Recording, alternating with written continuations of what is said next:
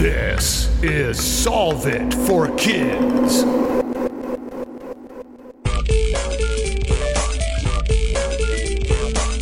Hello, my amazing and curious friends. My name is Jennifer, the Dean of all things STEM STEAM, and this is Solve It for Kids, the podcast that gives kids and families a peek inside the real world of scientists, engineers, and experts as they solve problems in their jobs using creativity, cooperation, and critical thinking. And now, please welcome to the show my podcast partner, Galactic Space Geek, Jeff Gagne. Hello, Jennifer, and hello, listeners. We have got a fascinating conversation ready today with a guest that is talking about something that is happening around the world right now, and we're sure you have heard about it. Oh, yes, I am so excited for this one. What problem are we solving today? What is an atmospheric river? What is an atmospheric river? Yes, this is what I have been wondering because people have been talking about it all over the place. So, Yes. Clue is our guest today that's going to explain this to us, Jeff. Today, our expert on atmospheric rivers is Dr. Kristine Harper. She is professor of history and philosophy of science at the University of Copenhagen. Welcome to the show, Dr. Kristine. Hi, glad to be here. Well, we are thrilled to have you, and this is going to be such a great conversation. But I like to start with so you're interested in all things weather and meteorology. Were you a kid that watched weather and kind of tracked the clouds and all that kind of stuff?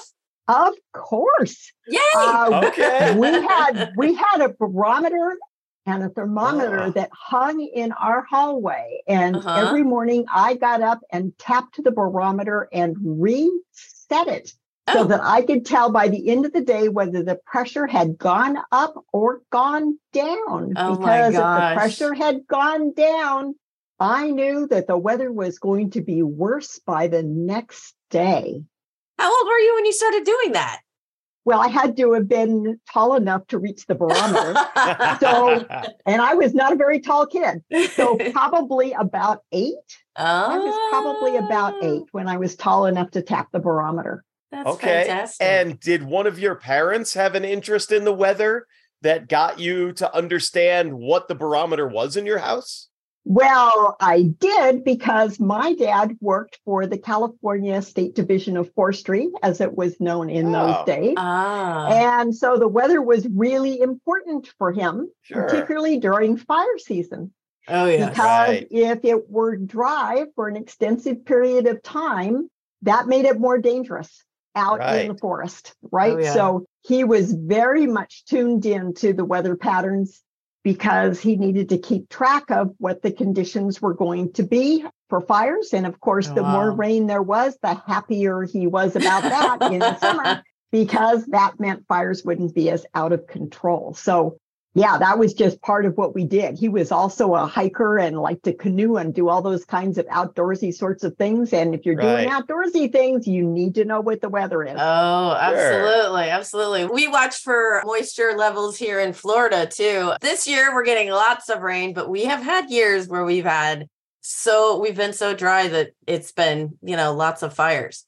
How did you start go from 8 to kind of being where you are now in a short version, right? Did you study well, in the- meteorology in college and stuff? yeah. So I didn't study meteorology in college. I studied mathematics in college. Oh, Ah. okay. Okay. So I studied mathematics in college. And then when I graduated, I became a naval officer. And the Ah. US Navy Go Navy. sent me to Spain, where I worked at the Navy's Weather Center in Rota, Spain. and I Ah. was nice. responsible for all the big computer center that we had. And these were the days when computers were huge I and remember. they had their very own big rooms that were pumped full of air conditioning. was Cool. And we wrote our programs on punch cards and Oh we put them in a big card reader. Yep. So this was way long time ago. And so I learned about the weather because I was working with weather folks and the Navy continued to send me to meteorology centers where Ah. I was managing all the computers. And eventually they sent me to the Naval Postgraduate School so I could get my master's degree in meteorology and oceanography. So That's cool. Very. that's what I did. So I spent I spent 21 years living all over the world doing meteorology and oceanography. And then I taught those things while I was on active duty and also after I retired Okay. before going back and getting my PhD in the history of science. So Wow. now I focus on the history. My my research is now more on the history of the topic, but I keep my hand in on on the weather part too because it's just cool. It it really it's very is. cool. Yeah. and thank you for bringing us all the way up to your PhD because I really wanted to ask that question. Your PhD, when I did some research about you, interested me so much because it's the history of science. Can you explain to us just a little bit on how your interest shifted from science now and continuing like future research to how you linked it to what got you interested in the history of the sciences that you were so interested in? Well, what happened is after I retired, I was going to become a secondary math and science teacher. hmm Okay. So I had to go back to school to get my teaching credential. Right. right. And while I was doing that in my first quarter back in school, I was taking a class in hydrology. All right. Ah. Oh. Okay. And I explained to the instructor that I was a meteorologist, and it looked to me like a lot of this hydrology was like meteorology only under the ground, right? We Right. were talking about flowing water and all of these kinds of pressures. Right. And he said, Oh, you're a meteorologist. He said, I need to keep that in mind. And a few weeks later, the head of the science department at the school where I was was waiting for me outside of the door where I was attending a biology class. Okay. And she said, We need to talk. And I'm thinking, I don't even know who you are. And I said, Certainly I can talk. I don't have class right now. And so she said, We understand you're a meteorologist. And I said, Yes, I am a meteorologist. She said, Can you teach meteorology for us starting in January? oh. oh wow.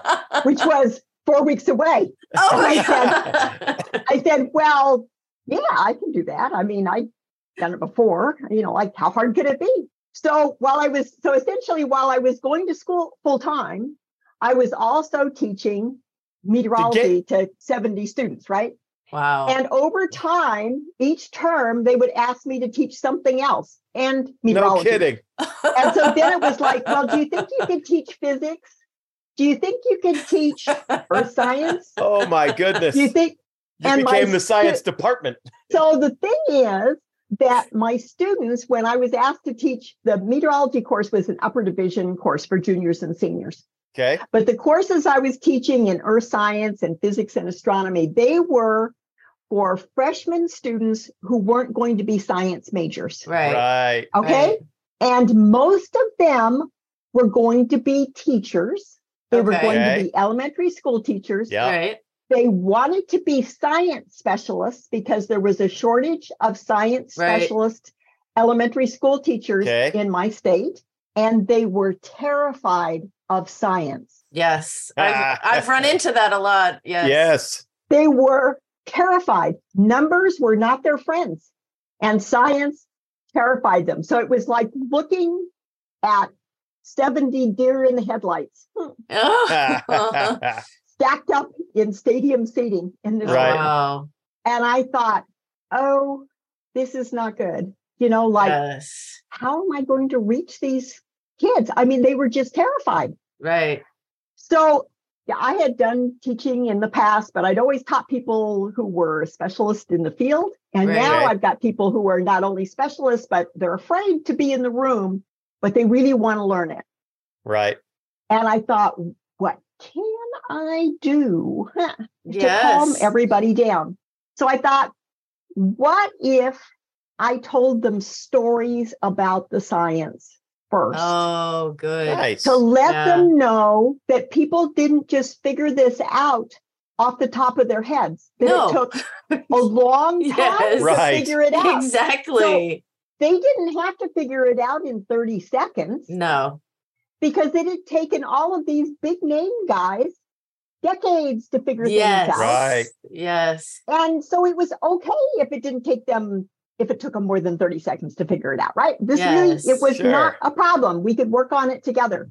I knew nothing about the history of science. I mean, nothing. It had never been Yes. brought up when I was in graduate school. We would ask questions. Why are these na- waves called Rossby waves? That's not Okay. important to what we're doing here, right? Why are these? Why is this called Rayleigh scattering? This thing about the blue sky, Rayleigh. Who's Rayleigh? Yes. like we're not going to worry about that. So I very quickly had to come up to speed on the history of these topics. I mean, literally, I was Right. grabbing books out of the library and I was only about 10 minutes ahead of the students at any given time because I was trying to figure this out. And it worked. People calmed down Yes. and then they Yes. could listen because they weren't terrified. It was yes. like, oh, Yes. there's a narrative, there's a story here. Yes. I said, Oh, there are Yeah. lots of good stories here. It's just like full of cool stories. Yes. I like it. So time passes. And one day I'm down in my office, which was in the basement, and my department head, who was a chemist, plops herself down in my office and says, We need you to get a PhD and we need you to do it now. Oh my gosh. You are the go-to woman at this school, right? And I said, A PhD in what? And she said, I don't care. Just go do. and, and as it turned out, the university 15 miles to the south had a, one of the few history of science programs in the country. And I basically Nice. talked my That's way fantastic. in Yeah. to this program. I did all of my coursework in one year. I, I'm not recommending Wow. this to anybody. I mean, I was about ready to keel over by the end of the year. I got I all bet. my coursework done in a year. And then I got my research done in another three years Wow. because I was like knew what I wanted to do and was really kind of motivated.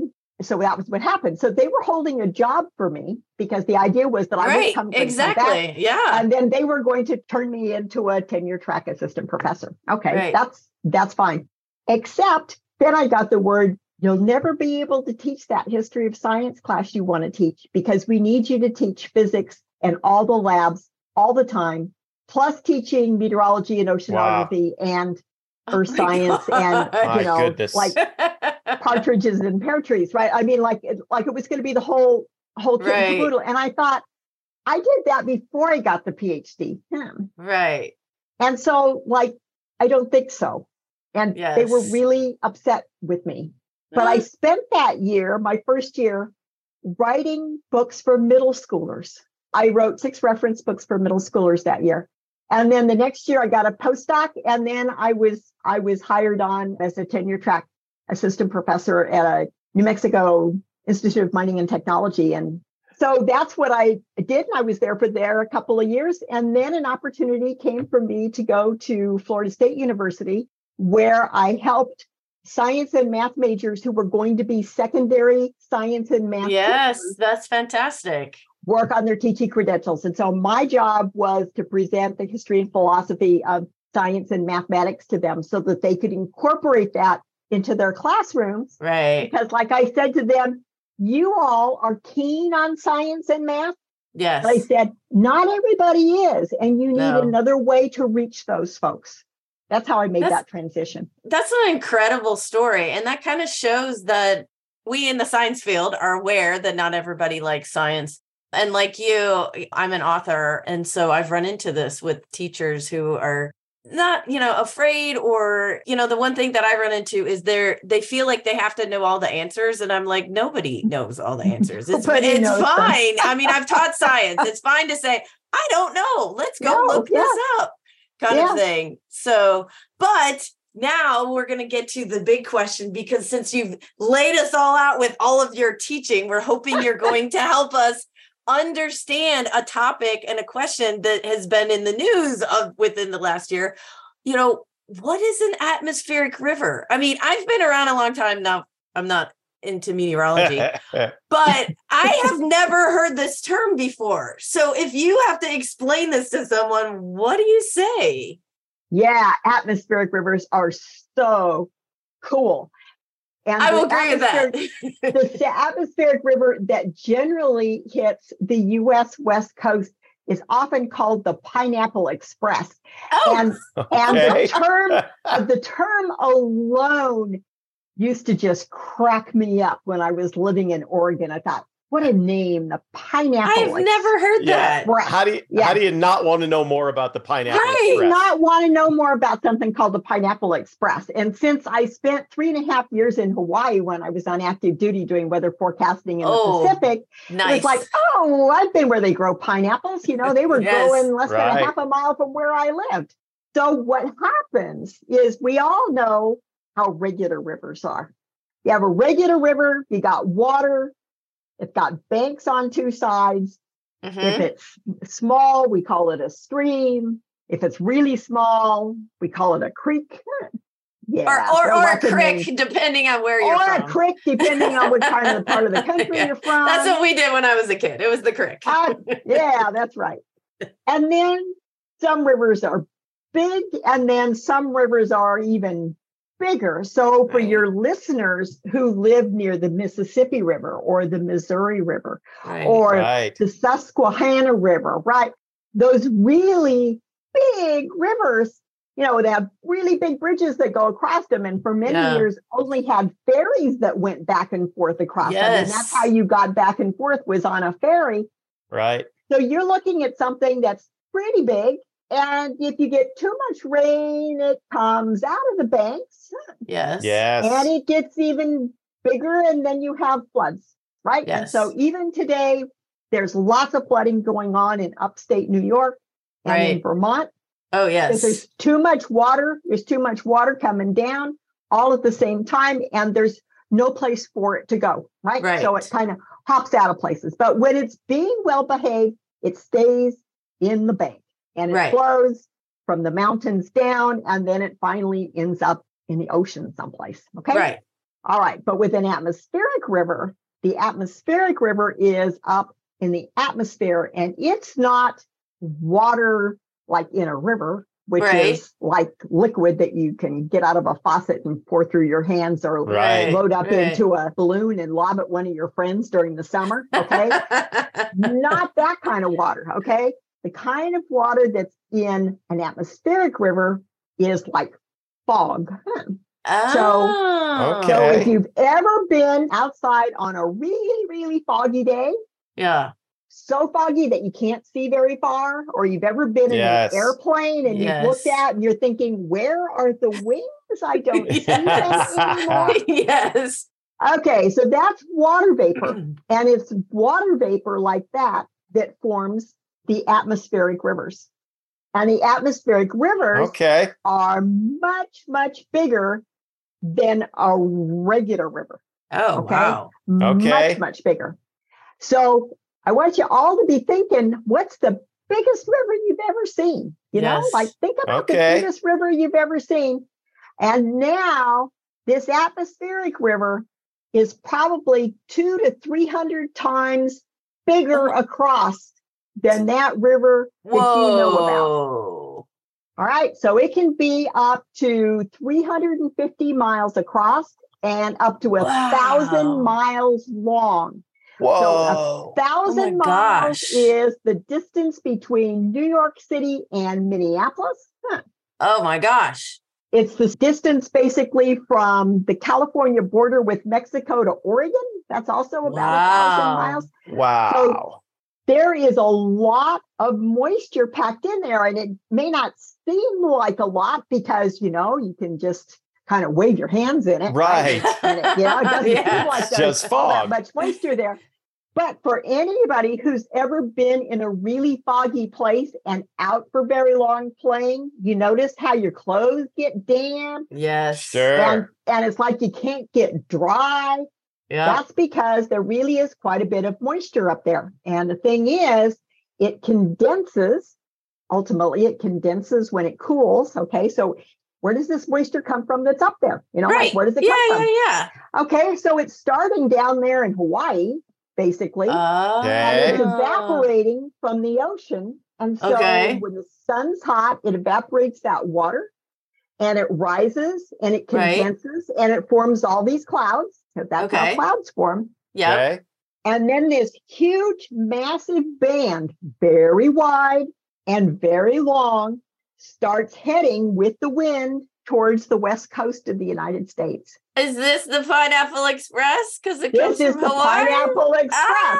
Ah, and it brings all this warm, moist air towards the coast. Now, it can end up in Southern California. It can end up in Northern California. It can end up Ah. in Oregon. It can end up in Washington. And it can end up in Canada, right? It can end Right. up Okay. anywhere along the West Coast. It just depends on where the wind is blowing. And in this case, we're talking about the jet stream, right? We're talking Right. about where the movement is, and it's taking this big, massive moisture with it. And then once it hits the mountains, then it lifts those clouds up Oh. and the, oh. the moisture condenses to form droplets, and then they all fall out. and so That's why you Oh. can end up with like five inches of rain falling in a fairly short period of time because it as it comes and uplifted, Oh. Right. it can't hold all those droplets get together. It takes a million of those little water vapor droplets to make one drop to fall out. And then once I they didn't know start that. falling out, they start catching other things and then they all come out. If it's high in the mountains, it comes as snow. If it's down Ah. at lower elevations, it comes as rain. Right. Okay. If you're in the Pacific Northwest and one of these comes in the winter, the temperature rises. the Ah, temperature actually okay. increases because it's warm air coming Right, from Hawaii. right, when It okay. can be kind of Right. cold in Oregon and Washington in the winter, right? And so you may be thinking, well, that sounds good. You know, like if you were to read yeah, it's not right? cold. Okay, but if it comes in and it falls as rain on big snowpack already in the mountains, and then that snow starts to melt along with the rain, now you've got huge amounts of water that are running off of the mountains oh. into the into the rivers Uh huh. along with all of the rain that's already falling into the rivers and coming in from lower elevations. And then there's no place for the water to go except outside of its Oh, banks. And then there's a big problem. So Right. this past year, we had one after another of these. In fact, I looked it up because I didn't know the answer. 31 separate atmospheric rivers hit California Oh between gosh. October of 2022 and March of 2023 this year. Whoa. wow. 31 of them. Wow. So, with you also being a specialist in the history of science, you know, the news and TV really catches on to trends. So, atmospheric Yeah. river, and people love to say, you know, people love to say the newest buzzword. So, everybody's talking Yeah. about it right now. Yes. Yeah, yeah. This can't be a new thing. How long has this been happening from long before it was called the Pineapple Express? Well, my guess is, of course, it's probably always happened. right. Right. Um, but it wasn't as strong or as severe as it is now. And it wasn't Oh. as regular as it is now, right? Okay. Because- Because with a warming atmosphere, we have more water that's evaporating, Yes. right. right? Okay, Yes. so we have it can hold more. The water's warm, right? And we all know that as the water gets warmer, the molecules move faster, right? Yes. Anytime something warms exactly. up, the molecules move faster, right? And so you've got this water in the ocean and it's warmer too. And then you're evaporating that water. And Right. because of the heat rising all over the globe, we have this change in weather patterns and we have change in jet stream patterns. And so we're, we're seeing a number of overall atmospheric circulation patterns change as well. Wow. And so it's not that this didn't happen. I mean, when I was a kid growing up in Northern California, every once in a while, we totally get slammed by something that would come in off the ocean. Right. Right. And let me tell you, satellites weren't so good in the 1960s when I was a kid. No, we're not. They were not so good. I mean, everybody thinks now, well, all I have to do is get online and I can see the satellite picture loop, right? Yes. And and there it is. I can see what's going on. When I was a kid, maybe there was one satellite picture a day. And it wasn't very good. It was really kind of a sad picture. Okay. It was better it was better than nothing, but it was really a fuzzy photo. Um, Right. And maybe the angle wasn't really good. And actually, it was a mosaic. And so they'd had to cut it in pieces and glue it back together again. yes. And you know what? There aren't people sitting on little rafts in the Pacific saying, there's a storm coming your way. that just No. hit me. It's super funny. Yeah. well, okay. So I think the thing most of us have heard about is how it affects us. So these atmospheric rivers, from what I was hearing, were planes can't fly in them or something like at what atmosphere do these occur? Are they occurring where planes fly? Is it above? Is it below? Like that's know, that's, that's kind of really how I heard about it. Yeah. Okay. Well, so the jet stream is where planes fly, Right. Right? So 33,000 feet. Yes. more or less. Now, these aren't at 33,000 feet. Hmm. Okay. Okay, this is at a lower level, but the jet stream is still what steers it Oh, okay. I got it. there. Okay. It's like that energy still influences Right. the atmosphere because the clouds at 33,000 feet, those are like the little cirrus clouds. That's just ice crystals up there. Yes. Okay. Yeah, you know that like that's why we can see jet contrails, right? Yes. Because the moisture is released, and then you know it makes the little cloud that's up there. And then Right. if it's really dry, it just kind of goes poof, and then you don't see it anymore. Yes. Yes. That's just ice crystally stuff up there. So this Okay. is lower level. This is significantly lower level kind of clouds So- that we're looking at, so but what they're there's- massive.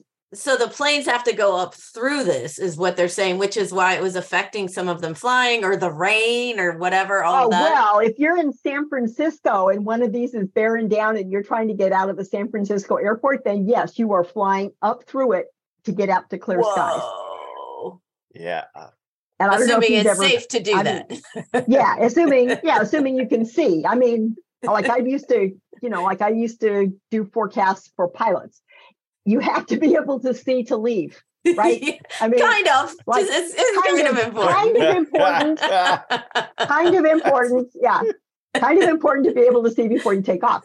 So, so in places like San Francisco, where the runway literally stops at the water. I mean, I don't know how many Oh, oh times wow. she's flown into San Francisco, but when you're No. landing in San Francisco, you're coming in right over the water in the bay. And so, yeah, and, and in Boston, you know, it's same thing. You're coming in, except that one I knew. Apple Yeah. Express I've- in Boston, right? They're doing nor'easters in Boston. But if you've got extensive rain and the visibility is what Ah, we okay. call below minimums, Right. then nobody's going anywhere because it's not, it's not safe. safe. Okay. It's not safe. Yeah, it's not safe. sense. So, you know, is it a bumpy ride in and out of there? I mean, let's say you can take off. Well, yes, it is. Yeah. Um, Hang but on. you can but you're not flying in that stuff for very long right Yeah. so i mean if you've got good visibility well it won't be really good if it's raining that hard but if you've got good enough visibility so Right. it's safe to take off then you just you take off and then you just just Go up fly up over it. Okay. over and then Right. you know after a fairly short period of time you're up and over it and it's like bye bye and then, and then you're off you know, flying east. But if you were flying, say, from San Francisco to Seattle, while one of these, Oh yeah, you're in it the going whole through. time. Yeah. you're going to have to go in and above, and then you'll be able to see basically the whole thing going on below you. You know, Wow. as you as you fly further That'd be north. I mean, kinda it won't be the whole way because you know because it's not that wide. But Yeah. yeah, so it'd be it's actually really cool to be in a plane when it's Yeah. stormy underneath you, as long as you don't mind a little bit of a wild ride while you're taking off. Yes. and then potentially landing, like you were saying, depending on where you're going. If you're yeah, not getting around well, it. yeah, landing is trickier because if you can't land, then you have to go someplace else. Someplace else. Yes. Yes. Yeah, Yes. you have to go someplace. You have to go someplace where you can land, and it may not be where you planned on going. Um, Yes. So That's right. you've already given us a ton of homework. I'm going to be learning a whole lot more Right? about these. Me too. This is super fun. I do want to ask, I want to go back to something you mentioned before. You said you wrote a handful of books about Yes. science for middle schoolers. A, can you tell us a little bit about those? And B, I want to know were atmospheric rivers any part of any of those Oh, books? yeah. No, uh, the atmospheric rivers weren't part of any of Okay. those books. Yeah, I wrote a book about the Mount St. Helens eruption, Oh, I remember okay. that. Yep. how that impacted life. And I wrote a book about Hurricane Andrew. Also remember that one. Yes. Yeah. Okay. And then I wrote a set of four reference books for Facts on File, which Oh, was yeah. about the earth sciences. So it was, you know, about people who were involved and, you know, kind of the timeline of when thing happens and what kinds of questions were important Yeah. Right. in earth sciences, that kind of thing. Yeah. Okay. And then later that year, I signed on and wrote a book that's more for high schoolers and, and lower level college students Right. about a history of meteorology in the 20th century, Okay. um, which goes decade by decade and talks about what was going on and what people were discovering and that kind of thing. Atmospheric rivers did not figure did not figure in there. Did They not may not- in, I'm sorry. they may not have figured into the ones you wrote then, but I can imagine with how much it's affecting the West Yeah. Coast of America right now, I can imagine it's going to make it into a lot of books that are being written now and about this time yeah. because we're talking about atmospheric rivers and the first thing that my brain can come up with is you know turns out i live in colorado i've never actually lived in california but i never hear about el nino or la nina anymore. But now we're talking all about these atmospheric rivers which seem to be you know a similar weather and atmospheric issue that's bringing very different weather and Yes. as you were talking about, you know, the temperature's hotter, so there's more moisture. It's becoming sort of more extreme. I guess extreme weather is also a term people like to use. Yes. And like you mentioned, 31 of them in just that six month span of time in 22 to now. That's a lot. Yes. Absolutely. that that is a lot. And of course, California needed that water. yes. Yes. It desperately Hmm. needed that water. It did not need that water all at one time. yes. Yes. Yes. I mean, that's true. It did not. And of course, this is now an El Nino year, which will impact the West Coast. I mean, I was in graduate school of meteorology in 1982, which was an El Nino year, and hillsides were sliding south of Monterey, where I was. And Yeah. so it tends to accentuate. El Nino years tend to accentuate the amount of rainfall in California to begin with. So it'll Right. be interesting to see what happens this winter if Okay. the El Nino situation accentuates the presence of atmospheric rivers or Wow. whether oh, wow. or whether it just accentuates the normal kind of rainfall that they get Right. just because Right. the pattern because the pattern changes. But I'll be interested to see what this year's weather pattern looks like in California. We'll Oh, be wow. watching. Yeah. Well, this has been so awesome. I'm very curious because, you know, we ask all of our experts to give our listeners a challenge. What challenge do you have for our listeners, Dr. Kristine? Well, okay, listeners, I'm sure you all live near some kind of river or creek Okay. in your in your area. So what I'd like you to do is see if you can figure out how wide your river, your local river or stream is. Ah. Now, Yeah. How far it is from one bank to the other. Okay. I want you Uh-huh. figure that out. And then I want you to divide that into the width of an atmospheric river. And we're going to call that at about 350 miles and figure out how many times wider an atmospheric river is than the river in your hometown. I like it. Uh, that I like it. I think we're going to get some wide eyed listeners after they do the math on this. yeah. So I grew up with a creek, or as we called it, a crick A in my crick. backyard. so, and I actually recently visited there this past year, and because I spent my whole when I was a kid, my whole childhood down there. And so now I'm gonna go back and like find my photos because you know we lived there once and it got huge. Like it turned into Ah. a river. Like we had that much rain coming down and it turned into a river in our backyard. And it was, I will never forget that. It was incredible. My parents weren't thrilled, but I thought it was the coolest thing ever but I'm excited to see if kids do this. Well, this has been a truly amazing conversation. I've learned so much. Thank you for being on Solve for Kids, Dr. Thank you, Dr. Kristine. Kristine. It was great fun. Thanks for asking me. That's the conversation we all needed so we can better understand atmospheric rivers and how they are affecting our planet, not just California. And the challenge, Jen, find the width of your local river or creek. divided into 350, which is the average width of an atmospheric river. There are so many different ways you can take this, whether it's finding the width of a local river or creek or water source, or maybe the width of your neighborhood or the width of your town. Or heck, I live in Colorado. exactly. Colorado's only 300 miles across. My entire state is smaller than an atmospheric river is wide. That's right. I mean, I was floored when she gave us those numbers. I was like, I had no idea that they were that large. Nor did I realize that people in science had been using this term for many, many years. I guess this is one that they just kind of got into the news and everyone was talking about. But it's so cool when you think about the science of how this happens and all this kind of stuff. So I hope all of you do this challenge. Share your results with us. We are at KidSolve at Facebook, Instagram, and Twitter. And again, don't forget to check out our website, solveitforkids.com. We will have more information about atmospheric rivers there and also some books that you can read to learn more about weather and the atmosphere. Absolutely. Love weather.